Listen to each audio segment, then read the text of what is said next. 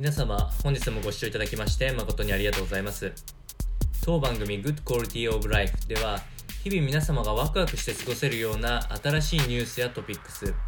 またはヘルス関係の論文を参考にしながら情報提供を行っていきますのでぜひご視聴くださいそれでは最初のトピックスです。こちらは経営者のコメントに関するニュースになっておりまして、現金決済にこだわるサイゼリアの社長が真意を明かすということです。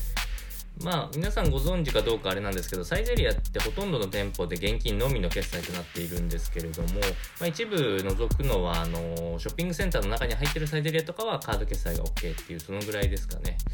まあ、なぜここまで現金決済にこだわるかっていうのを社長自らあコメントとして、えー、特集記事が組まれておりました。まあ、あの堀野社長の、えー、一番革新的な一言はキャッシュレスに関しては最高発になりたいというようなコメントでした、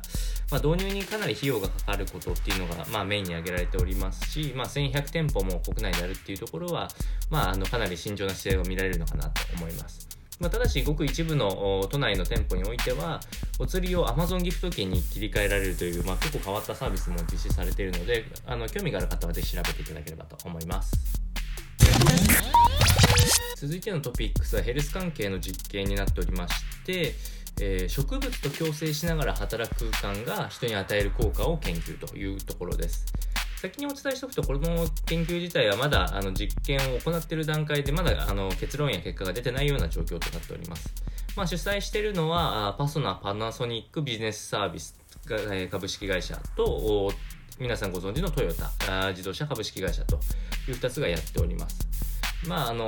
このグッドクオリティオブライフにの意味合いにかなりえ近いウェルビーイングという、まあ、よりよく、まあ、不調なく過ごしていくっていうのがこのコンセプトにあるんですけれども、その中で、えー、緑に囲まれたあオフィスで働くっていうのはどれだけ、えー、人のパフォーマンスや心理的な影響を与えるのかっていうのを調べているところというところです。